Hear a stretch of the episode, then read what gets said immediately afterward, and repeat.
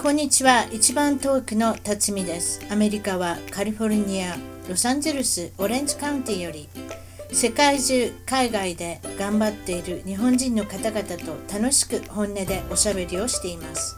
アメリカに来て早いもので28年が経ちました。私の小さな番組を応援してください。ゲストの情報も満載。ホームページウェブサイトは一番トーク .com 一番トーク .com からお楽しみください。それでは今日の一番トーク海外で頑張る日本人はアメリカ、ロシア、中国に5年間長崎県よりタカさんに来ていただきました。こんにちはタカさん。はいこんにちは。こんにちはですね。私大阪ですんで。それでそのタカさんがなんとアメリカにいた時はタコさんだったんですね、あの、はい。まあ、向こうの人、私の名前、こう、ね、喋りにくいんですが、たか、たかふにゃららって言うんですけど、それが、なかなか発音できないので、まあ、もういいや、たかでいいや、つって言って、うん、えー、たかって呼んでくれって言ったら、うん、みんなその発音もできなくて、みんなタコ、タコって言うんですよね。ああ、メキシカンの食べ物でタコスってありますから、タコ、タコとは言いますもんね。いや、そうなんです。で、ちょうどタコベルっていうのが、多分アメリカにいらっしゃる方ご存知かもしれない。あります。はいはい。えー、その、さっき言われたメキシカンのね、ファーストフードの、そのタコベルが私が大好きだったんですよね。一番安くて食べれますから、とりあえずお金がなくても食べれる、ファーストフード。美味しいんですよ。なんか美味しくてですね。うん、それ何食いに行くって言われて、タコベルじゃ食いに行くかって、タタコタコ行こうぜとかよく言われてたんですよね。うん、なるほど。まあそんな感じで、あの、呼ばれてた。まあいわゆるちょっと少しニックネーム的な名前がタコそうですね。日本語だとちょっと嫌なんですけど、なんか、まあ、向こうの人にやると、なんか、あ、いいやっていうか。タコといえばタコの八ちゃみたいなね。8本はそのタコしか思い出しませんもんね。うん、私も初めタコ見たときびっくりした。TACO って書いてあって、これ何食べとんやって思ったんですよ。はいあの小屋の中で何を売ってるんや、タコのハッチャを売ってるんかなと思ったんですけど、うん、いやいや、これはメキシカのタコスっていう食べ物だったんですけれども、それでその、はい、アメリカはどこにいらっしゃったんですか？とりあえずアメリカ、ロシア、中国、この3カ国出てますけど、アメリカはまずどこから？アメリカですね、最初はあのみんながよく行くような西海岸の、えー、カリフォルニア州ですよね、えー、一番最初はですね、えーとまあ、ロサンゼルスとか、その近近辺のパサデナ市っていうところがあるんですね。ありますね。はい。まあ、はい。そういうところ、あとサンディエゴとかあったかいところですね。なるほどね。まあ、そういうところだったから、まあ、メキシカンのフードがあったっていうことですよね。それで、はい、ロシアはどの辺におられたんですか？ロシアはですね、主に、えー、極東ロシアのですね、はい、ウラジオストックというところですね。日本から一番近いところ。はい。そうですね。はい。それで、中国はどの辺にいらっしゃったんですか？中中国もやっぱり日本から近いところで、上海ですね。お上海ね。えー、上海が一番多いですね。イメージ的にはなんか国際都市のイメージがありますけれどもね、そういった感じで。そうですね。大国ばっかり行ってますね。うん、そうですね。国ばっかりですね。はい。あの、時差ってないでしょ？中国。ロシアはあるんですか？え、何がですか？時差。時差は中国はほぼないですよね。中国ってロシアも、ロシアも極東はないです。あんなに大きい国なのに時差がない。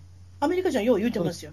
まあ、アメリカ人は時差があるんで、そういうことを言うてるんだと思うんですけど、あんなに大きくても時差がない。アメリカが本当時差が大きいですよね。あのー、よそれはだって西と東で3時間でしょ。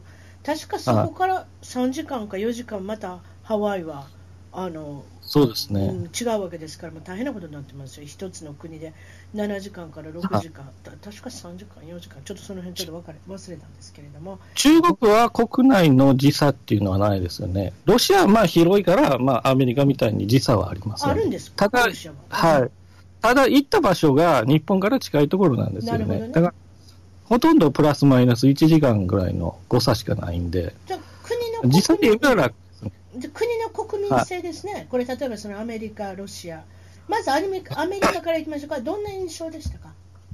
アメリカ、まあ、人ですよね、国、国、人、ね、国、人をよく見ますね、国っていうよりは、アメリカ自自体はなんか、もともと憧れの国だったんで、あなるほどまあ、よく映画とかね、見てますでしょ？あね。ね。まあ、そのわ若い時もうだいぶ前ですけどね、あの、憧れてたんで、ああ、これがアメリカかっていう感じでああ、来たぜっていう感じでしたよね。映画でよく勉強されてたんでね。そうそうでロシアはあんまり勉強する余地ないですね、どっちかって言ったら。ロシアはですね、全くわからないかったんですよ、逆に。うんうん情報がないんで、私たちだったら、ああのね、デパートの下のロシアなんとかとかってお人形が売ってたり、ピロシキが売ってたり、そんなもんしか分かりません、ロシアのことなんてね。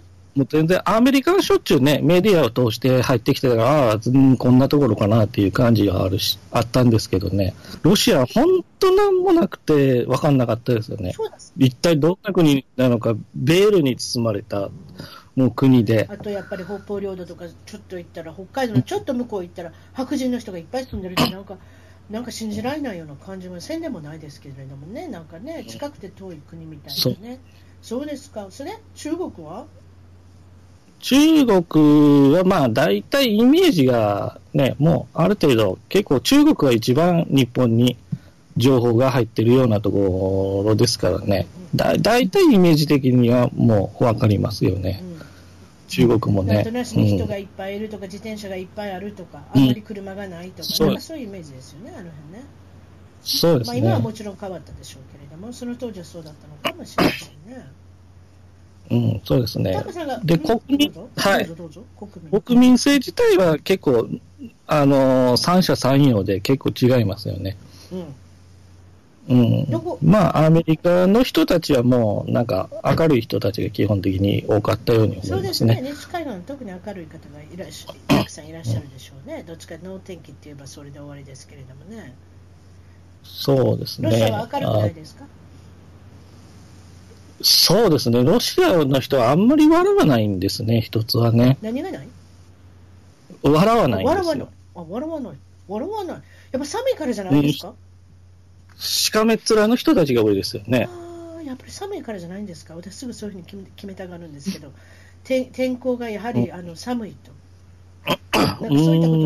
いや、国民性だと思うんですけど、それこそあの、ついこの間まで。いや、あの、なんていうのかな、あの、民族の性格っていうか、あの、まあ、ロシアも当然多民族国家ではあるんですけど、アメリカはなんかすごくオープンで、えーまあ、当時は結構目目線あったらニコってする人たちが多かったんですよ西海岸もそうね。ですね。逆に言えば日本人慣れないとこありますもんね。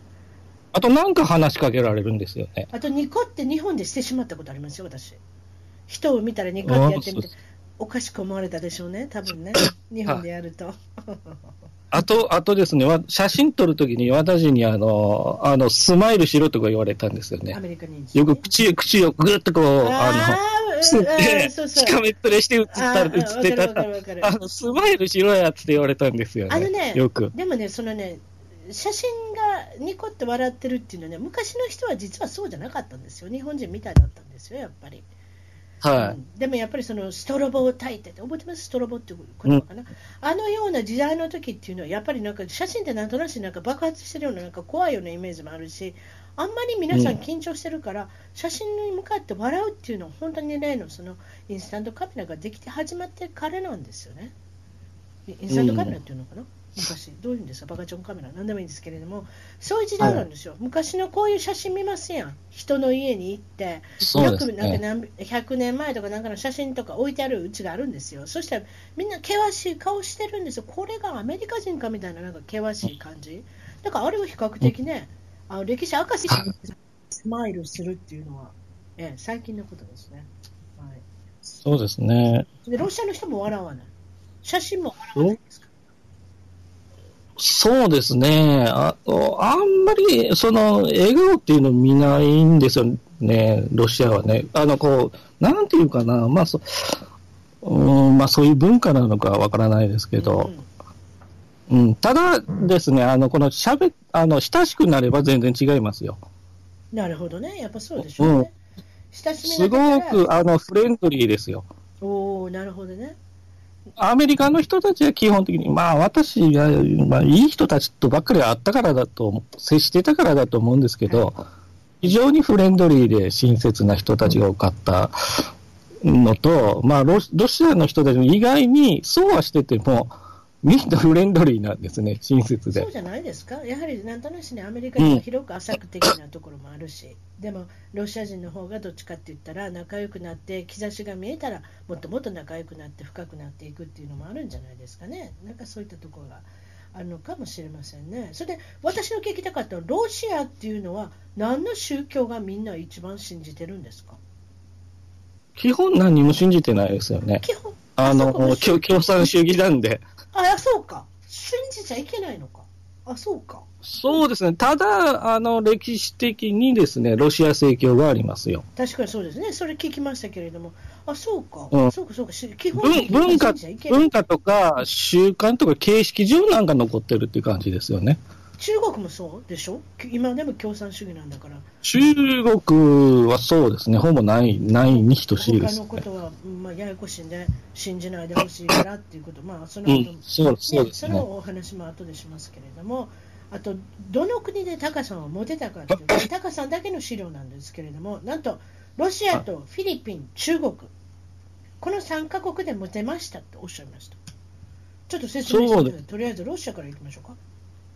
あのーまあ、当時ね、若かったんですよね。やっぱり大学生の時からこう行きましたから、若くて、やっぱりあの、ガールフレンドが欲しいじゃないですか、その国にねつでも欲。しいんじゃないですか、別に今でも欲しくないですか？う ーん、今はちょっとあれですけど、一人の方が好きなんですけど。あの、いはい。その当時ね、ええ若い時。そうですね。はい。まあ、当時は、やっぱりこう、盛ってましたからね。あの、やっぱり、どう？そうなんかちょっと下下品なあれですけど、ちょっと笑わせていただきました。お動物みたいですね。ええ春になると宝はい。でそういう、まあ、年齢だったもんですしね、もうギラギラしてましたから、やっぱね、あのーうん、目目にこう行くのは、こう、可愛い綺麗な女の子なたちなんですよ。ロシアの人ってやっぱり綺麗な人の確率が高いんですか？そう、ロシアは多いですね。もう街歩けば、はいあの、美人に当たるっていうぐらいですね。あそう。うん。それでそ美人ば美人歩いてるっていう感じですよで。も美人の人は美人の人でモテるわけでしょ？そうそうじゃないですか？結構余ってるんですか？うんとですね、ロシアはちょっと事情があってですね、何の事情があるんですか？男性の寿命が短いんですよ、一つは。ボッカ飲みすぎるから？極端に、まあそういうこともあると思アうんです。ル中で？それも多いと思うちのいます。友達言ってたでアル中で死んでしまうって だから早まあ死にしそれてしまうだけじゃないんですけそど、んなんていうか、うん。で、もともと男女の比率がですね、女性の方が多くて余ってるんですよ。もともとはい。なるほど。余ってる。綺麗な人も、そうですね。はい。えー女性が長生きして男性が早死にするっていう国なんですよね、結構ね。あ。そうなんやまあ、あと厳しい国、ああいうなんか、気気候とか自然が厳しい国なんで、うん男性が働く、まあ、働いてない人もいるんだけど、すまあ、過酷なんでしょうね、その、男性が生きていく、いくということは女。性が多いから余ってるしタカさんが行ったら、声をかけないでも向こうから声かけてくるんですか？いや、向こうからさすがに声かけてきませんよ。でタカさんが声かけたら引っかかってくるってことですか？えーとね、まあ、たまたまっていうのはありましたよ。座ってて、声をかけてくるっていうよりは、うんあの、この席に一緒に座っていいですかぐらいの声をかけてきますよいいじゃ。ないですか素晴らしいじゃない隣に座っていいですかとか、そんくらいはかけます。で、その時に、まあ、いろいろ、まあ、話するんですよ、ね。どういうアプローチでいくんですか？まずはで、まあ、まあ、見た目がこう、ね、全然違うから、あの、どこから来たんですかっていうと、まあ、日本人ですっていう話するところから始まります、そね。れロシア語でやったんですか？当たり前かええあそうですね。ロシえいや、あの、うん。っていうか当たり前っていうかですね、まあ、ロシア最初行った時にですね、まあ、私も当然、英語は喋れたけど、はロシア語はわかんないんですよ。いうんうんうん。行ったら、ロはい、もう英語がほとんど通じないところなんですよね。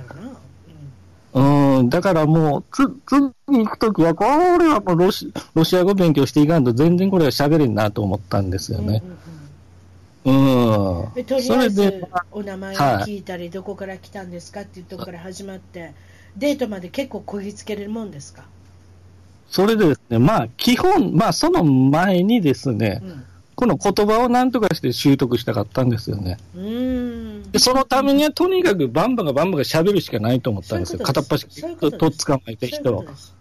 話し相手を知ってる限りの単語でやりましょうってことですね。うん。そしてまずは友達を作ろうと思ったんですよ。うん、まあ男女関係なくですね。とにかくたくさん作ることだと思ったんですよ。まずはそこからだと思った。で、片っ端から声かけまくったんですよね。歩いてる人見て、暇そうしてる人見ればとか。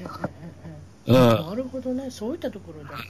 そうですか。おおばちゃんから声かけられたら、なるだけ無視しないで、あいっぱい喋ろうと思ったんですよ、ねまあ向こうの。おばちゃんにも喋りそうですもんね、なんかね。そうです、そうです。あの、べあ公園のベンチとか座ってると、大体、こう、見見た目が違うから、大体どこから来たんですかとか聞かれるんですよね。あそうなんですか。結構女性が、女性があれですかね、アグレッシブっていうか、なんとなしに行動的なんですかね、そういうところ、口がパッと出るっていうことね。女性、なんでしょうね。女性っていうわけじゃないですよね。うーん、大抵そうですね。ひうーん、なんでしょうね。声、自分が声かけられやすい性格なのかなんか知らない自分、ですけど。あなたも声かけるっておっしゃったから、やっぱりそういうふうな感じで、やっぱりそういう声かける人は分かるんじゃないですか、この人なら大丈夫っていう、なんとなしありますやん、そういうのって。そういうの分からなかったら怖いですよ、だって声かけて断られたらどうする、何も無視されたらね、怖いですか？ら、なんとなし少しサインっていうのがあるんじゃないですか？うん。それ、フィリピンはモテた？フィリピンのお話してください、そしたら。えー、フィリピンは普通に持ってますよね。あの何それ普通に？大体日本人、日本人だったら、普通に持ってる日本人だったら大変な、なんでしょうかね。多分ね、これロシアとかもそうだけど、私たちのうんご先祖様の行いがよこよかったんだと思うんですよ。一重に。日本人っていうだけで、もうそれだけで、ほぼ半分持てるんですよね。おフィリピンに日本人に行っただけでも、あれですか？結はいうん、い日本人って言ってモテない人はよっぽどの人ですよ。なんか。うん。だからモテるモテないのあれでしょ？企画っていうのは結局デートができたかできなかったかっていうことでしょ？そういうことですそうですね。はは半分は、半分はもう日本人のおかげで、おかげさまですよね。うん、ブラ自分がブランドってブランドが、うん日本人ブランドっていうことがやっぱりかなり助けてもらってるっていうことで、そうですね。そういう大きいですよね、一番デー。トもできたとあと中国っていうのはいかがですか？中国はですね、これがですね、あのーまあ、中国も、あのーこれ難しいんですよ。ね、中国も、あの、持てる場合と持てない場合とあってですね、これな、なんていうか、中国は、うん、ちょっと、その、変わった国なんですよね。なんていうか、どっち、どっちもあり得るっていうか。で大体例えば日本人地域によっても違いますよ。あとえ、北と南とかの。北と南とか、結構大きな国で、北と南でも結構性格とかいろいろ違うんですよね、中国もね。例えば日本人だってタカさんが言ったときにどういった反応するんですか？中国の人これ、中中国は中国でも、はい、あ台湾とかあ香港とかそういうところになれば持てるんですよね。あなるほどね本中国のこと言ってるんじゃないんですね、はい。あと、中国大陸の中で言えば、東北部ですね。東北部がモテるおはい。旧満州国があったところですあね。なるほどそれもやっぱり日本人が当時、やっぱりなんていうかな、ご先祖様がやっぱりいいことをした、その、あまあ好きです。日本人のブランドが内容が分かってるっていうことですね。多分ね。そういった人かっていうのが、分かってる。あなるほど、あた確かに歴史がまたそういったことで。そうモテるっていうことは中国でも何かいろんな人とお付き合いができたっていうことですか？そう、そうです。まず話題がもうすぐすんなり入りますよね。なんかね、日本人ですかそうですか、ねはいはい。あとちょっと悲しいですが、モテなかった国これがアえーメリカ、韓国、オーストラリアっていうふうにおっしゃってたんですけれども、そうですね。まず。アメリカは本当にモテないですね。本当にモテない、情けないこと言うななんなのか、あの、いや逆に日本人女性はモテるんですよ、みんな。それよく聞きますね。日本人男性だからでしょ女性は世界中どこ行ってもモテますね、基本的にね。そうですか。うん。どんな人であってもモテますねって言うとなんかあれですけど。例えばそうん。の、なんかブランドですよね、本当日本人女性は。でも例えばかすってないわけじゃないんでしょ？日本あのアメリカで。アメリカはですね、本当何なのかなと思いますよ。なんか親しくしてても、例えばデートにこデートにこぎつけて何回もデートしてるのにどこでどうなるんですかそうすでデート、デートぐらいはしてくれるんですよ。デートぐらいはしてそうくれる。はい。うん、あのーそれで、あのー結婚してくださいとか言うと断おそこまられる。で行くって。そこまで行って、そそれが分かんないんですよね。結婚してくださいって言ったらダメって言うんですか？大体で、うん、断られますね。相手の人がお若いからってわけじゃないんですか？例えば今から何何々いろんなことしたい、まだ学生だからとか、そうなんじゃないんですか？あそういうのもありますね、多分多ね分。そうじゃないですか？こちらの女性なんかだったら。キャリア志向、結構ね、キャリア志向の女性に、あお好きになる傾向あるんですよ。私のそうだったらそれなんじゃないですかね。例えば大学中学校の人じゃ大なくて学を出ですね。てからとか、大学院を出てからとか、何か自分のゴールがあるそうそれをしてからとかっていう。当時も大学院の女性でしたね。うんなんかそういったのもあるんじゃないですかね。持っていやねというよりも、どっちかというと断られるっていうのは、うん。うん。自分のキャリアとか、そういったものを考えるとっていうことでお断りしされたっていうのもあるんじゃないですか？まあ、基本輝いてる女性が好きですからね、私。うん。なるほどね、もちろんそうでしょうね、そのキャリアウーマンとして、これから今一生懸命勉強されて、そして卒業して、うん。ね、お仕事に疲れてっていう女性っていうのは輝いてるので、それは魅力的ですよね。それ？うん、別に結婚してからもうやればいいじゃんと私は思うんですけどあもちろん、皆さん、それは才能ありますもん。ああそれは続ければいいじゃんとかね思うんです男子の女子はいけませんよ。やはり男男子も女子もぐうたらする人はぐうたらするし。そうでしょ？男子も女子もみんなそうじゃないですか。よく働いて才能のある方はどちらにもいるし、そういう時代ですよね、やっぱりね。あとはその韓国ではモテなかった。これなんですか？これ意外ですね。韓国でモテないって。意外ですか？いや、わからない。私あんまり一回しか行ったことないんで、ちょっとわからないんですいや、日本人女性はモテるんですよ。韓国人の男性に。これこれはもうどこ行ったってモテるんですよ、日本人はい女性はそうか便利ですね、私たち。はい。いや、だから本当ブランドですよ、ある意味、た日本の。タカさんのブラねンえ、日本人だって言った途端にダメになるんですか？うん、あの、うん、うんあの、多分そうなんですよ。女性から見て何がいけないんですか、日本人の男性は。いやー、ここね、私もよくわからないんですけど。別に、タカさんがダメなわけじゃないと思うんですよ、今おおっしゃってるのは。な何がいけないんあです、か？これね、これはですね、実は他の私のいろんなそういう人たちに、うん。あの、やっぱり聞いてです、話を聞いて、やっぱり似たようなことが起こってます言ね結構多いですねそう、そうじゃない例外の人もいますけど、例えば、うん、どういう似たようなことが起こってます、これは本当。具体的に何がどう起こ起こるんですか、起こる。いやー、なんです、多分ですね、言ってください、多分でも何でもいいかああ、これ言っていいのかどうかわかんないんですけど、はっきり言って日本人のおっちゃんたちのイメージが良くないんだと思うんですよら。。イメージが良くないんですか？あああ、イメージってありますもんね、どこでもね。これ、あの、東南アジア行ってうんも、日本人のおっちゃんたちがもう、もうやってやり放題のことしてるんですよ。女性に対して？そうですね。あなるほどね。そういうイメージがあるのかもしれませんね。含めてですね、その国に対してですね、ええせっかくご先祖様がいいイメージがあったにもかかわらず、えうん、もう、うん、悪いイメージを作っちゃってるからかなと思うんですよえね。例えばだから、あれですか、お金をいっぱい持って、夜の街でうろうろしてるってことですか？そうそうそうです、そうです。そんな感じだと、韓国も、まあね、日本がバブってた時そういう時期ありましたからうんなねね。そうやって、そういうのを見て、札束で叩かれるようなことをされたんだとうんなる。ほどね。私は裏でそう思ってるんですけどね。ちょ次が意外なのは、あのカンガルーの国、オーストラリア。オーストラリアの女性はどういう意味、私はちょオーストラリアってカナダとかアメリカとかなんか似てるんじゃないんですか、歴史が浅いから、どうですか、オーストラリアの女性。いやー、なんか違うんですよね。なんかね、うん、アメリカ人の女性よりもさらになんか強いんですよ。あ強いの、あそこの女性、知らなかった。なんか男らしいんですよ。ああ、あそこってなんか。一言で言えば、ええたくましいんですよえ。あそこってなん男からしくてたくましいんですよ。国。自体が国の国民性が野生児みたいな感じじゃないですか、どっちかって言ったら。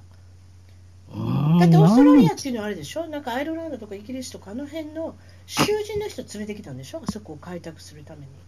だからなんとなしになんか荒い性格が残ってるんじゃないですか、うんラグビー見ててもも荒いですよ。元はね、ルケーチだったんでしょうけど、うんいやー、アメリカは基本的にもう雑多なところでいろんな人がいるっていう感じですけど、オーストラリアはなんか違うんですよねたく。ましいなんかね、感じのイメージがありますけどね。なんかキャシャーな女性でもなんか強いんですよ。それじゃあお付き合いして何の時に強いと感じるんですか、お付き合いしてて。うん。あの、強情で頑固、頑固かなっていうのはありますよね。一つは。例えば、この映画見に行こうって言ったから、いや、私はこういうのが見たいとか、なんかそういうことですか？な何がどこでぶつかるんですか？ああ、そういうのではぶつからないですけどね大体私が引くんで。まあ、まあ、レディースファーストなんで。とりああえず。ということは、なんていうかですね、まあ、人、人絵に私が惚れちゃって、ヘラヘラヘラヘラしてたからかもしれないです。それ、うんうんうんうんそれでまた結婚申し込んだみたいになって、ヘラヘラヘラヘラああの犬のポチみたいになってたかもしれないですね。例えば結婚申し込んだんですかオーストラリアの人にもとりあえずは。そうですね。それはいみんなにこう一応、とりあえず声かけてますよ。どういう反応し、どういう反応するのかなと思あそれってね。とりあえず言ってるんですか？面白いですプロポーズ何回ぐらいしてるんですか？いや、もう何何回もしてますよね。何十回もしてるんですか？100回とは言わないけど、100回と、いえ、100回と2桁です100回とは言えないけどそうですよ。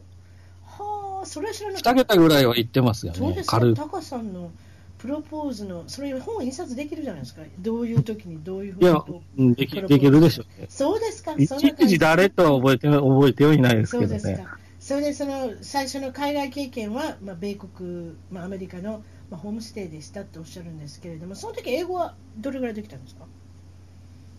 あホームステイの時ですか？はい。うーん、まあ、英語はですね、まあ、学校、ね、まあ、高校ぐらいまで勉強ししてる時は、まあ、英語はどっちかっていうと、好きで得意な方だったんですよね。あんまり通じなかったってことですか、アメリカでは。で、まあ、自信あったんですよ。うん、自信があった。はい。まあ、喋れるだろうと。うん。うん。まあ、喋りはするんだけど、なんか通じないんですよね、全然ね。は、はとか言われるんですよね。発音かな、やっぱり。どうでしょうね。多分そうですよ。うん。あのーなんかこう、読み書きは大体できるんですよ。大体日本人はね、読んだり書いたり上手ですね。はい。それとだ、あとですね、ヒアリングがなんかね、難しかったですよね、特に。難しいですね。な、なんていうかな、あのー全然違うんですよね、聞いてた英語のと全然。これホームステイはどこに行かれたんですか、アメリカの？これロサンゼルス？え最初、ロサンゼルスあ、ロです。サンゼルス。あはいはいはい、はい。と、と、えっ、と、オレゴンに行きましたねあ、。オレゴンに。あ、西の方の英語は比較的 聞きやすいとうんき、言えば聞きやすいうんですけどね。中中西部はまあ標準語みたいなんで、聞きやすか今思えば聞きやすいんですけど、はい。向こうもなんかゆっくり喋ってくれてたんでしょうけど、え全然違うんですよね、今まで聞いてた言え、葉確かとに映画ね。の英語とかそういうのと違うのかもしれませんね。うん。え映画っていうかですね、その学校で勉強した英語と全然違うんですよね。ああ、まあまあ、学校の英語って言ったかって、まあ、先生が、日本の先生が教えはるだけですからね。それは This is a pen なんか出てこないですからね、会話に。This is a pen は漫才の世界ですもんね。そんな会話出てきませんし、うんで、もうその喋ってると、喋ってこう、頭で考えてる間に次の話題に移ってるから、もう喋る、こうどこで喋っていいかもう喋れないんですよ。入っていけないんですよ。そうね、その話が分かり始めた頃にまた次の話が始まってたりとかしたら、その、う入る間っていうものが、まあ、見逃し逃してしまいますよね、どっちかって言ったらね。そうですか結局あ、頭が慣れてなかったんですね。頭の中で学校で勉強した通り、うんこれはなんとか構文で、こうやって後ろからこうやって訳して、こっからこう持ってきて、こう訳して、時勢を考えてとか、頭の中でぐるぐるやってるんですよ。結局そういうことでしょうね。それでね、それを日本語にして、うんで、日本語の頭で考えて、答えを日本語で作って。次は英作文してるんですよ。わかります、こわかります。うは、こう、こういうふうにやってって言って、はいはいいう単語持ってきてってやってる間に、次の話題に行ってるんわかりですよ。ます。はい。まあ、それは。もう追いつかないです、全然。そういうことでしょうね。初めはそんな感じでしょうね。まあ、それがだんだん慣れてくるんでしょうけれども、それでロシアに行った時も、英語がいけると思ったのかどうかわからないけど、英語は全く通じないと、ロシアは。そうなんですよ。それはそれでね、英語もこれもですね、またせっかくアメリカで英語のね、リズムに慣れててきたかと思って、うんロシア行ったら全く違うリズムと発音でくるもんだから、ね英語もわかんないんですよ。聞いてて何喋ってんのかっていう感じで。うん。やっぱ、あの、まあ、英語ってリズムの言葉だなっては、もうつくづく思いましたねあの、ノリで、ノリで、ノリで話す言葉だなっていうのがね。うん、なるほどね。それでまあ、うんえっと、そのロシアに行った時のその理由っていうのが、シベリア鉄道ですか、そこに行きたかったっていう、それがその、まあ、ちょっとここでご紹介させていただくと、その理由っていうのが、あまあ一番最あまりにもアメリカで持てなかったり、いろんなことで持てなかった、自分はこのままだったら、なんかもう持てないまま、結婚もしないまま、なんか最後終えてしまうような気がして、あれですか、少し自殺願望があって、それでまあ、そそれでまあその、どうせだったらもう死ぬ前にロシアのシベリア鉄道に前から行きたかったんで行ってみようと。それでシベリア鉄道に行ってどうだったんですか、まあ、基本的に、はいなんていうか、当時よく言われたスチューデントアパシーっていうのに、こう、病になってたんですよね。うん人生の目的って何だろうと。うん自分の生まれたこの意味って何だろうとか、ええまあ、なんか悩み始めたんですよね。そうですまあ、ね、20代初め、10代最後、うんなんかそういうふうに考えますよね。なんか結構暇ができて、暇ができて、そういうなんか、あのーあ、なんていうか考える時間ができて、できたですね。うん、なんか自分の人生について悩むようになったんですよね。それでそのシベリア鉄道に行って、どこから乗られたんですか、これは。とりあえずですね、それ当時、あの、うん旧ソ連からロシアにこう崩壊した時だったんですよね。ロシアにこう変わる時だったから、んで、ロシ、とにかくロシアっていう国はなんかまあベールに包まれているところ、そうですね。自分がね、自分だけじゃないけど、まああまり誰もはい日本人としては足を踏み入れていない未踏の地であったっていうこともありますよね。アメリカも日本人がいっぱい行ってたんでね。うんこれ何十年前の話ですか、シベリア鉄道行ったの、今から。二十、二十数年前の20話、年前？はいはい、わかりました。もう30年近くなると思うんですけど、はいはい。はい。あのーで、えーとりあえず、あまあ、気ままな旅に出かけたんですよね。そのとりあえずそのシベリア鉄道っていうよりは、うん世界一周して、なんかいろいろ見て回ろうと。なるほどね。ええまあまあ、とりそれとりあえずそれがスタート地点だと。うん、ほら、あの、今サ、サッカー選手の中田秀俊が、こう、旅人になったじゃないですか、サッカーやめて。そうなんですか。なんか、あんな感じですよ。うんなんか、ね気分としては。シベリア鉄道の中のそのおばちゃんがいたんですね、一人。うん、そうですね。あおばちゃんがどうしたんですか？とりとりあえず一番近いところ行って、ウラジオストック。ウラジオストックが、えっ、と、始発駅ですよ。はいシベリア鉄道のね。はいまあ、と、もう、時間はいっぱいあったんでね。ええとりあえず、まあ、乗ったわけですよ。えまあ、それで乗って、えー、まあ、自分でこう乗ってて、あまあ、コンパートメントにこう何人か一緒にこう、入ったりするんですね。まあ、一週間寝泊まりするもんですからえね。えそこでいろんなあ人がいるわけですよ。まあ、学生とかが多いんですけど、大学生みたいな人たちがね。うん、それでまあ、うんたまたままあ、おばちゃんがいてですね、そこにですね。結構ね、なんか話しかけてくるくるんですよね。おはい言葉わからないけど、はいはいロシア語で。はいなんかいっぱいなんか出してきて、これピロシキくれとかなとかいっぱいいろい 出ましたね、ピロシキ。はい。ろ、うん、なんかいっぱいだ、うんすんごいなんかあの、最初はロシア人怖いなと思ってたんですよ。ええ日本のメディアでは、ロシアは怖い怖い、殺されるとか言われてた時期、ええね、そういう時代だったんですよ。はい言ったら全然違うじゃんと思ったんですよ。これなん、これは何だと思ったんですよね。ね。うんみんな親切で温かいしね。うんうんうん、むしろ日本人よりぜ、今の日本人より全然人間としてはいいんじゃないかと思ったんですよ。親切だしね、そうなんですか。うんそういったところで、まあそのまあ、ロシアの、まあ、シベリア鉄道の、まあ、旅に出かけられるんですけれども、そのはいまあ、旅のおも面白さっていうのは、やっぱりそのできる、できまい関係なしに、まあ会まあ、コミュニケーションってことですか？やっぱりその勇気を持っていろいろおしゃべりしてみる。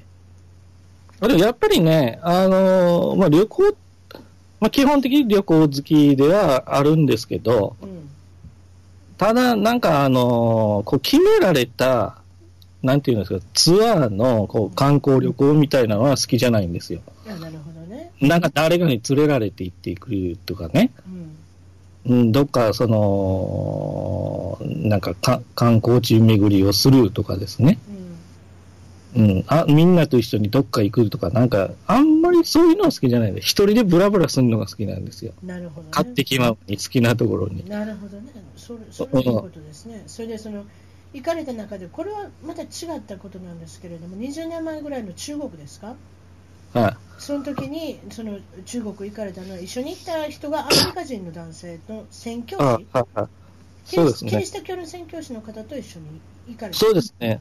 当時はですね、中国は、まあ、かい今みたいに解放されてなくて、まあ、閉鎖性が高かったんですよはい、ね。はい、はい。で、そしてまあ、あの、キリスト教を信じる人たちが増えてたらしくて、当時ですねこ。れ、上海ですね、行ったのはね。そうですね。ではい、あの、まあ、その時に、あの、政府がですね、その、まあ、そういう集会とかを管理しているわけですね。集まったりして、えー秘密集会を開かないようにって感じで、あのはい。で、そこからあの政府を倒そうとする勢力が出てくるのを恐れてたわけで、で、特にその西洋から入ってくるようなものは特に、あの、警戒されてたんですね。で、はいで、あの、まあ、聖書とかあ、当時あったんですけど、それの印刷する部数とかもやっぱり政府によってコントロールされていたと。で、その聖書も、あの、こう、行き渡らない人たちが多かったんですよ。結構高くてね、値段も。当時は貧しかったんです。あの、もう今の中国じゃないんですよ。もう、今車とか高速道路バンバン走ってるけど、自転車しかなかったですから、ほとんどのみんな。舗装された道もなかったし、そあの辺で、あれでしょあ、みんな自転車でうろうろうろうろしてるわけでしょ。もう、道路に自自転車が何百台でビーって一斉に走っていたようなところですうん、もうそんな貧しいところだったんですね。まあ、それでそのアメリカ人は、日本から来たにアメリカ人の人？一緒にいたはい、人、あの、そうです、そうです。それではい。あなたとアメリカ、日本から中国に渡った、その選挙の活動で、それであなたの荷物にはいはい。聖書あのを入れとくの？そうです。あの、それはまあ何で、すか、そのせ、せんまあ、宣教師が、と私と二人で行って、聖書を、まあ、日本で印刷した聖書を持って行ったんですね、中国にね。でも足りない高さ高さの荷物の方に入れるっていうことは、何か、それで、まあ、うんまあ、そのか、まあ、その、アメリカ人のその宣教師は、はい、えーまあ、その前に行ってるんですね。あの、持ってね、あの、聖書をね。その時チェックされてるんですね。取られる、その時に没収はされてないけど、はい、結構何、何するんだとかいろいろ根掘り葉掘り聞かれててですね。まあそういうこともあったもんですから、まあ、聖書は私の方にいっぱい入れてたんですよね。私のバッグの方に。で、彼の方にはほほとんど入れてなくてですね。そうですねあ。まあまあ、まあ、それ、まあ予見して持っていった、そうやって感じで、あの、持っていったわけなんですね。もまあ、持ってるでスムーズに行く方がいいじゃないですか。そうだから、まあ、そう高さんの方に、まあ、荷物の方に入れていったと。で、それ必ず止められるんですよ。もう見た目から違う、違いますからね。結局、だからスパイとか、なんとかっていうふうなうん、方そうです宣教師イコール、まあ、スパイとかなんか、うんまあ、よ、なんかそういう感じで疑われてるんですよね。そういうことでしょうね。それで、タカさんはそのアメリカ人の方とその上海に入るんですけれども、なんとは白人のこのアメリカ人の人は、女性がたなんか寄ってくるんですね。なんかたかってくる。いやいや、あの、いや誰が寄ってくるんですか？お男性も女性も空みんな？空港でまあ、空港でですね、まだ入った時に、まあ、うすごい、あのこまあ、ことが起こるんです。かな必ずな、当時はですね、中国結構厳しくて、X 線の検査機がですね、もういっぱい置いてあるんですよ。うで、空港でも何回もやるんですよ、ゲートをくぐるたんびに。それ通すんです。んで、まあ、一番最後ぐらいの X 線になった時かな。はいで、最初、まあ、パスポートから見せる見せるんですね、チェックする。ええで、まあまあ、まず私出すと、日本人なんですよ。ええで、こう、私がその、ク X 線の機械に荷物置いてこう通そうかなと思ってたら、いや、もう通さんでいい、横横から出ていけって言われたんですよね。で、もうもう一人のあのアメリカ人の宣教師は、途中で止められて、ちょっと待てと。あの、そのバッグ開けろって言って、全部物出せっつってチェックされましたから、うんうん。いやうん、なんかまあ、もうそんだけ結構厳しさがあったんですね。今はないですけどね、そんなことはね。街街中で高さんはその女白人男性の通訳と間違えられる。そうそうです。あのーでね、まあ、私と一緒に二人で歩いてるんですよ。まあ、外、こう歩いてると、うんまあ、見見た目すぐ外人ってわかるんですよね。まあ、わかるでしょうね。だからなんかそれが珍しいのか、寄ってくるんですよ、人がいっぱい。その傾向日本にもありますよ。で、なんかこうし、私たち二人が地図開いて喋ってると、いつの間にか人だかりになってるんですよ。何百人も集まって。何百人も？男の人も女の人も全部？そうです。もう老若男女問わず、俳優さんかわなんかわーって集まってくるんですよ。の中に間違ってるってことかな。いや、いや、違うと思う。ただ、ただなんか、うーん、珍しいんだと思いますよ珍。しいんでしょうね。そういうあいや、外国人がほとんど歩いてなかったですから、当時、中国はあのビザも必要だったから、行くのに。なるほど。自由に入れないから。それでタカさんが。タカさんに言うてくるんですか、中国語で。それで、私、ああれこれ、あれこれ、周りのおっちゃんたちが喋ってきて、うん。で、この外人に通訳しろって言うんですよ。うん。わかりました。何言うてくるわかんないですよ、私は。私も日本人なんだけど、つって言ってる。えーっつってびっくりしてまししてたんですよね。あ、そうなんや。あ、そういうことってそういうことってあもうセセットでね、すいセットでいるから、その、アメリカ人とセットでいるから、もう、あもう、いるのが白人で、私はもう、ね、もう全然もう中国人と同じような格好してるから、通訳だっていつも思われるんですよねい。や私事でちょっと失礼なんですけれども、はい私も一回そういうことがあって、私が妊娠してる、一人目の子を妊娠してるときに、あの日本に帰ったんですね、うちのあのはいご主あの主人と、えっと、うちの旦那さんと帰って 観光したんですね、九州でね。そしてあの海の海の池地獄とかありますやん。あなんとか地獄っていうんですか？あの何地獄っていうんですかね？地の池地獄とか海の池地獄とかありますよ。はい。はいであそこであのうちの主人とあのうろうろしてたら修学旅行生の女の子が寄ってきて世にも女の子ですね。それで私のことを見て通訳だと思ったんですよ。それでは「すいません。この人あれですか？あの芸能人の人ですか?」って言うと言うんですよ。芸能人の人じゃないですよ。アメリカに来た普通の人だと思いますけれど通訳して、これ何の映画に出てるとか、何してる人、これモデルしてる人ですか？って言ってね、いっぱい言うてくるんですよ。それで私、その人の夢をね、崩しちゃいけないのないくらなんでも、あ、これ旦那なんですけれども、私が奥さんなんですけどって言ったら、なんか悪いような気がしてね、あのそうじゃないと思いますけどって言ってね、一応、あのうちの主人にね、通訳したの覚えてますもん。そあ、そうなんその人だったんですか？って言って帰ってきましたけれども、そういうことってあるんですよ。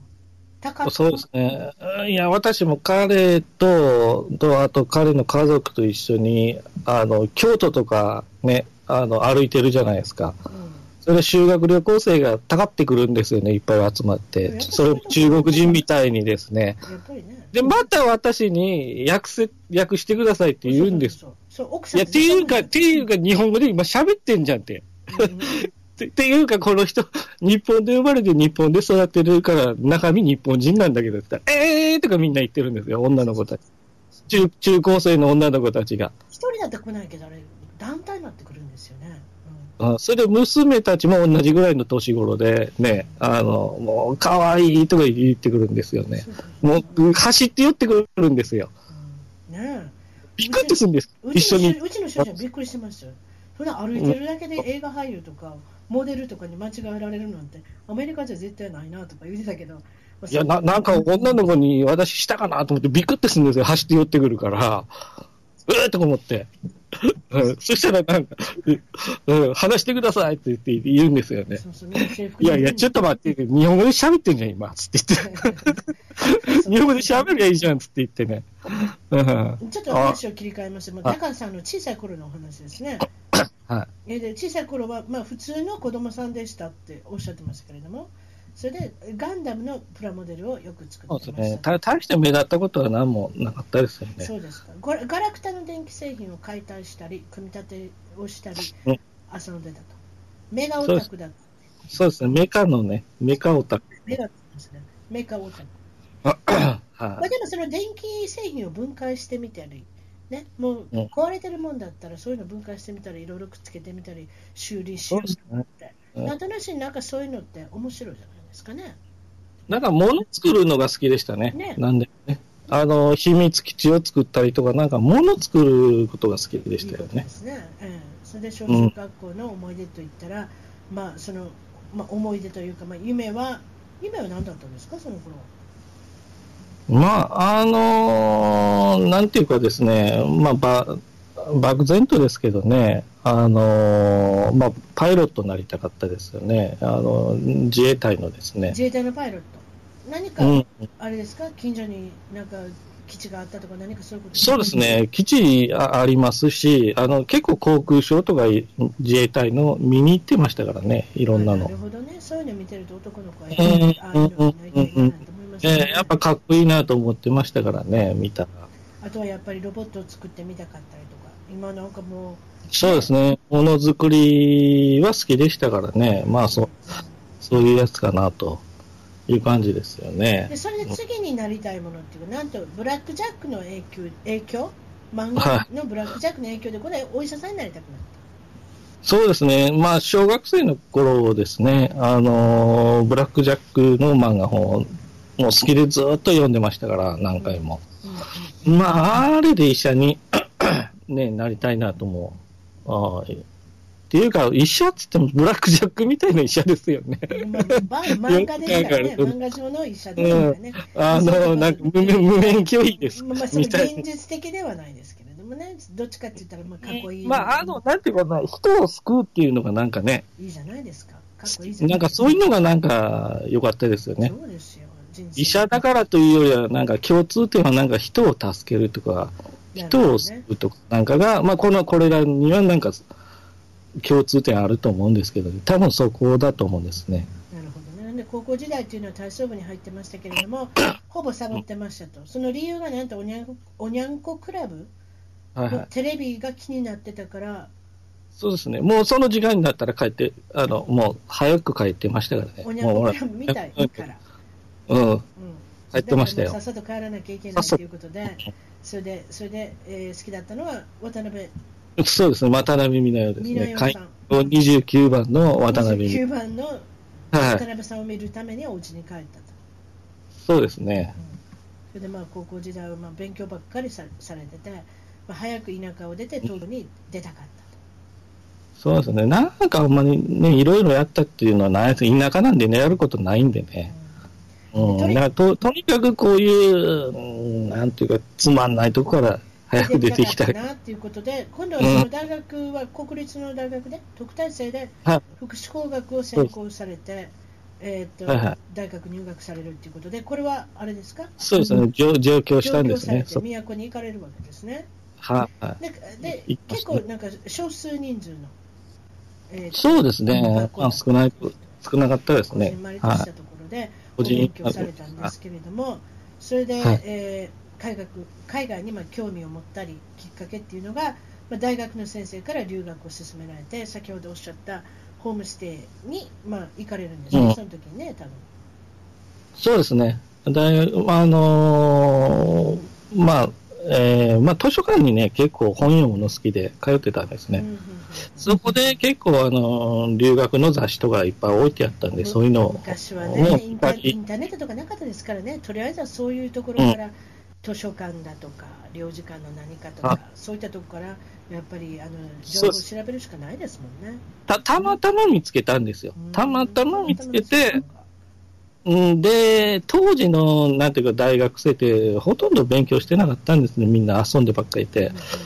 あの、自分的には勉強したかったんだけど、えー、なんかその雰囲気じゃなかったんですよね。なるほどね、まあ、バイトにもう、もう絶対的にもう、まあ、先生たちも適当だったんですよ。まあ、真面目な先生、厳しい先生もいたけど、ごく一部で、あの、そういう雰囲気じゃなかったんですよね、社会的、日本の社会的にですね。大学入ってバブってもうとりあバブえってた入学したらもう大丈夫みたいなね、なんかそういった、うん、そ、そ、そんなノリだったんですよ。うん。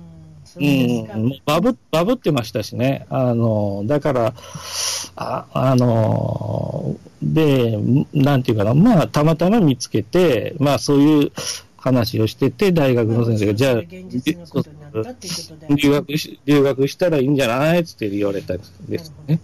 でそれでその、まあまあ、大学卒業後は特殊学校障害児の教育の機関の方に10年間、えーっと働いておられたということでこれはどういう感じですか、特殊学校障害児教育っていうのは。そうですね。あのまあ、まあ、アメリカでですね、勉強してきたんですよね。リハビリとかですね。あーはいはいまあ、最初は心理学から入ってきてですね、うん、で、まあ、あの、リハビリのそういう、あのーなんていうか、特殊な、そのセラピーみたいなのがあるんですけど、まあ、そういうのを、まあ、学んできたもんですからね。あの、た、たまたま、まあ、そういう仕事があったんで、あの、まあ、たまたま、居心地も良かったんで、10年ぐらいいま、したね。居心地がいいっていうのは一番いい。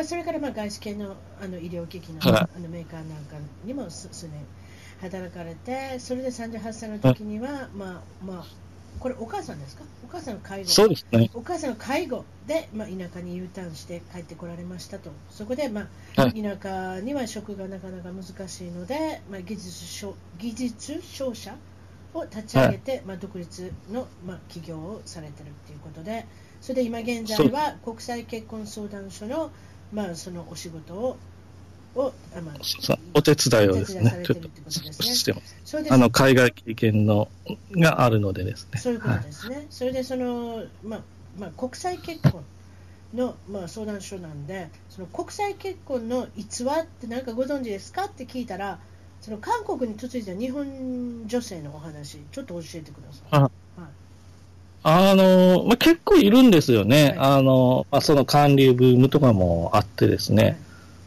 まあ、一部宗教絡みもあるみたいですけど、はいあの結構いいるんですね。あので、ねはいはい。で、まあ、結構あの、韓国の結婚ってこう、親同士のなんか、あの、結婚なんですよね。まあ日本も昔そんなのが強かったと思うんですけど、当人同士っていうよりもは、い、親が強いんですよね、結婚ね。あそこね、上下関係激しいですからね、厳しいっていうんですか、激しいっていうのは厳しいっていうかね。そうですね。だから結構、あの、にその、まあ、これもいろんな家庭によって異なると思うんですけど、あの、結構大変な思いしてらっしゃる方たちが多いみたいですね。教えてください、実際まだ家の中ではどういうふうになるんですか、何がどう苦労されて立場がやっぱり、なんて言うでしょうね。結構、一つは男尊女子の、はいあの、傾向はまだまだ日本以上に強いですね。例えばどういったで、だから男性優位社会ですよ、基本的に。はいはいうんそして、長子が優位ですね。まあ、つまり、長男が、あの、大切にされるという。はいはいうん、だから、こう、うん、そういう、あと、いその、子供ですね、あの、あの、その、継ぐっていうですね、その、継承のね、うん、なんかそういうのが、まだまだ日本以上になんか強いしきたりっていうのが残ってるところですよね。あと、食事ですよね。食事が。事韓国ってね、これ辛いもんばっかなんですよね。味付けほとんどなくて。そうですね。私も行ったことありますけど、びっくりしましたうん、だからそれ慣れない人が、まあ結構いて、別々に食事作ってるらしいんですよね。食べるとこ誤ったのか、いや、街中いろいろなとこ歩いたんですけれども、例えば食べ物の模型とかあるじゃないですか。はい、こういうのが出てきますっていうなんかプラスチックの模型みたいなのあるでしょ。みんな真っ赤なんですよ。でみんな真っ赤ででこれくださいとかってあの指さしてみて食べるものの初めは美味しいと思うんですけれどもお腹壊してしまってあまりにも辛いから。もうだからいやいや全部全部同じ味ですよ。3日目ぐらいだったら もう2日目からですけれども、お腹下したんですよ。で3日目だったらもうもう火山のように そういう言い方しちゃいけないんですけどもう腸に物が通るのが分かるぐらいもうガーってなんかね、熱いものが辛いものが通ってるのが分かるんですよ、もうそれぐらいになったから大変でしたよ食べるもんって。結構、うん、いやそれがもう毎日になるんですよね。ああ大変。それは大変。うん、だからもうその食事のは問題ですよね、大きなね。だから別に、自分のだけ別に作っとかと、うん、そういうのもあるらしくて、うん、まあ、でも、しかし、それでもなんか、あの、ね、ずっと結婚生活続ける日本の女性って、すごい我慢強くて忍耐あるんだろうなって、まあ、一言みたいに思ってますけどね。うん、そうですか。うん、まあ、一言じゃなしに、そのタカさん自身は、その国際結婚所のお手伝いで、あの そその中にいてるあの女性と何か、あれですか？うまくいったりとかしないんですか？うまくいったりっていうか、お裾分けっていうか。お裾分けっていうか。結婚願望はないんですか？基本これ年々ですね、なんかそういうの薄れていくんですよね。もう、もうこれ40超えていくとね、もうそういうのが、だんだんだんだんもう、もう、日に日に、あの、薄れていくんですよね。そういうのが。薄れてきましたか？うん、薄れてきます。に女性を紹介してるけれども、自分は別にもう良くなった。うん、うん、あのー、なんて言うんでしょうね。興味がなくなってくるっていうんですかね、そういうのにね。うん。それなんか、ね。人、うん、ねえ、うん。なんかね、うん。そう。あの、うん、基本ですね。その一言で決めてしまうのもあれですけど。き基本一人でいるのが好きなんですよね。あ、わかりますよ。なんかうざいっていうのもあるんですよね。わかります。今までもう何十年間、そう40いくつって言いました今。わかりませんけど。でも、40何年間もずっと一人でやってこられたら、誰かとまた一緒に住むとか、うん、他人さんと一緒に住むって、なかなか大変ですもんね。その気持ちわかりますよ。うん、なんていうかな。うん、まあ、ね、一番ね、なんかけ願望が強かった時は30歳ぐらいの時が一番強かったんですよね。ねうん、子供も欲しくてね。でもいいね。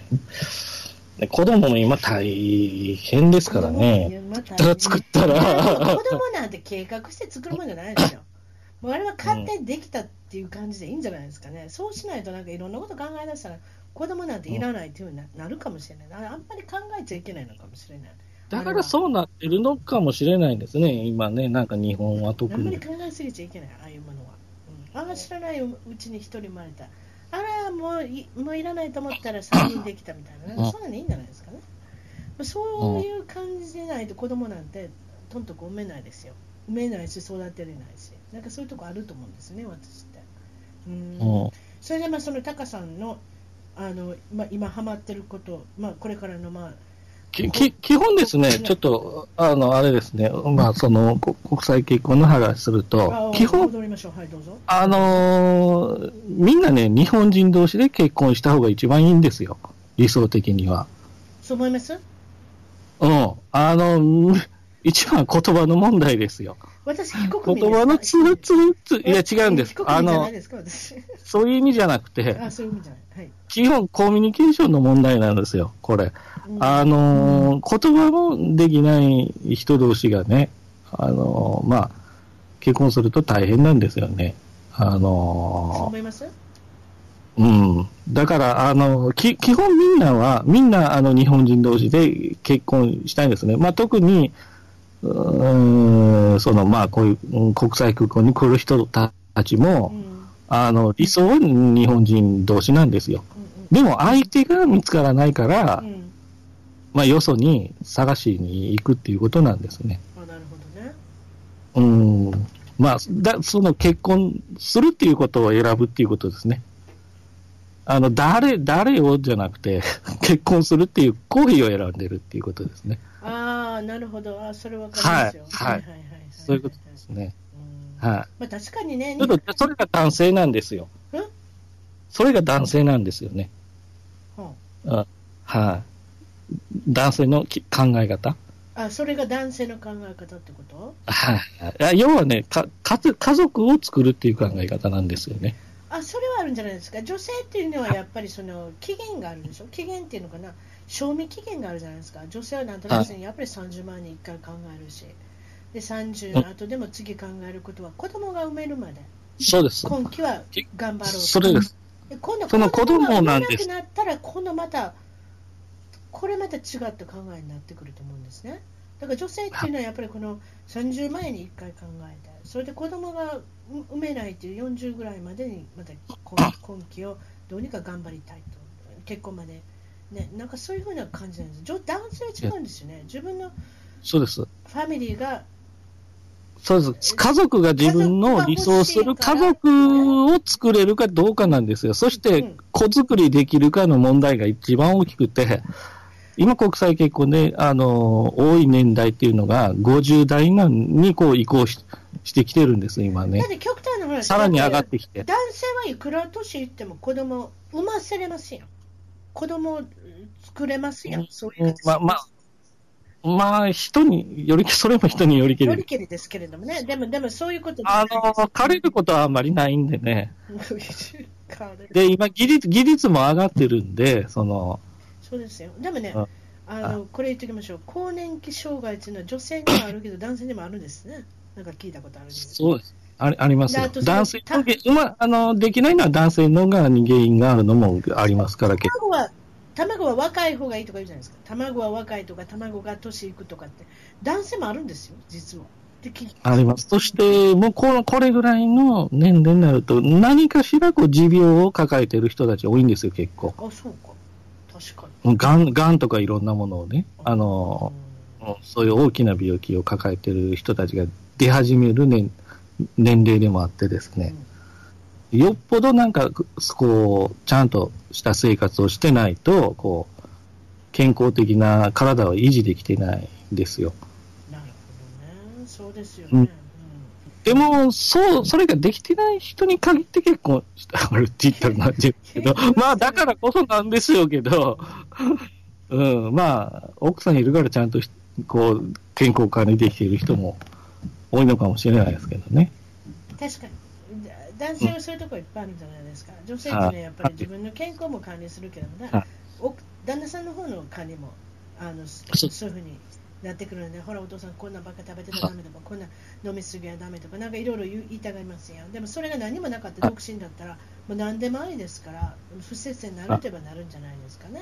年いけばあと、主主婦、主婦が欲しいんですよ、基本的に。家のことを、あはい、ややってほしい。あ確かうに。ん、なんか相当に仕事に出かけないで、うちの中で、え あの、やってほしいっていう人たちが多いんですよ、結構ね。あ。この、あのーこの国際結婚の、の、その、ということは家政婦さんを求めてるってこと、家政婦さんを求めてるってこと？主うん、もうですね、ここからずっと60とかになってきて、家政婦でもいいんじゃないの？とか思いつつあるんですけどね、私なんか。うんうんうん、むしろ家政婦さんを雇った方がいいんじゃないと思うんですそうでよね。すね。うん、まあまあそれが恋愛につなげるよりもどっちかというとそっちの方があっさりしてるといえばあっさりしてますけれどもね、そうじゃないのかもしれないし、やはりその愛されてるって思ったら取りたいじゃないですか。愛されてるって思う思ってる人っていうのはまた違うし、愛し返すこともできるし、そういったこともあるんじゃないですか、やはり。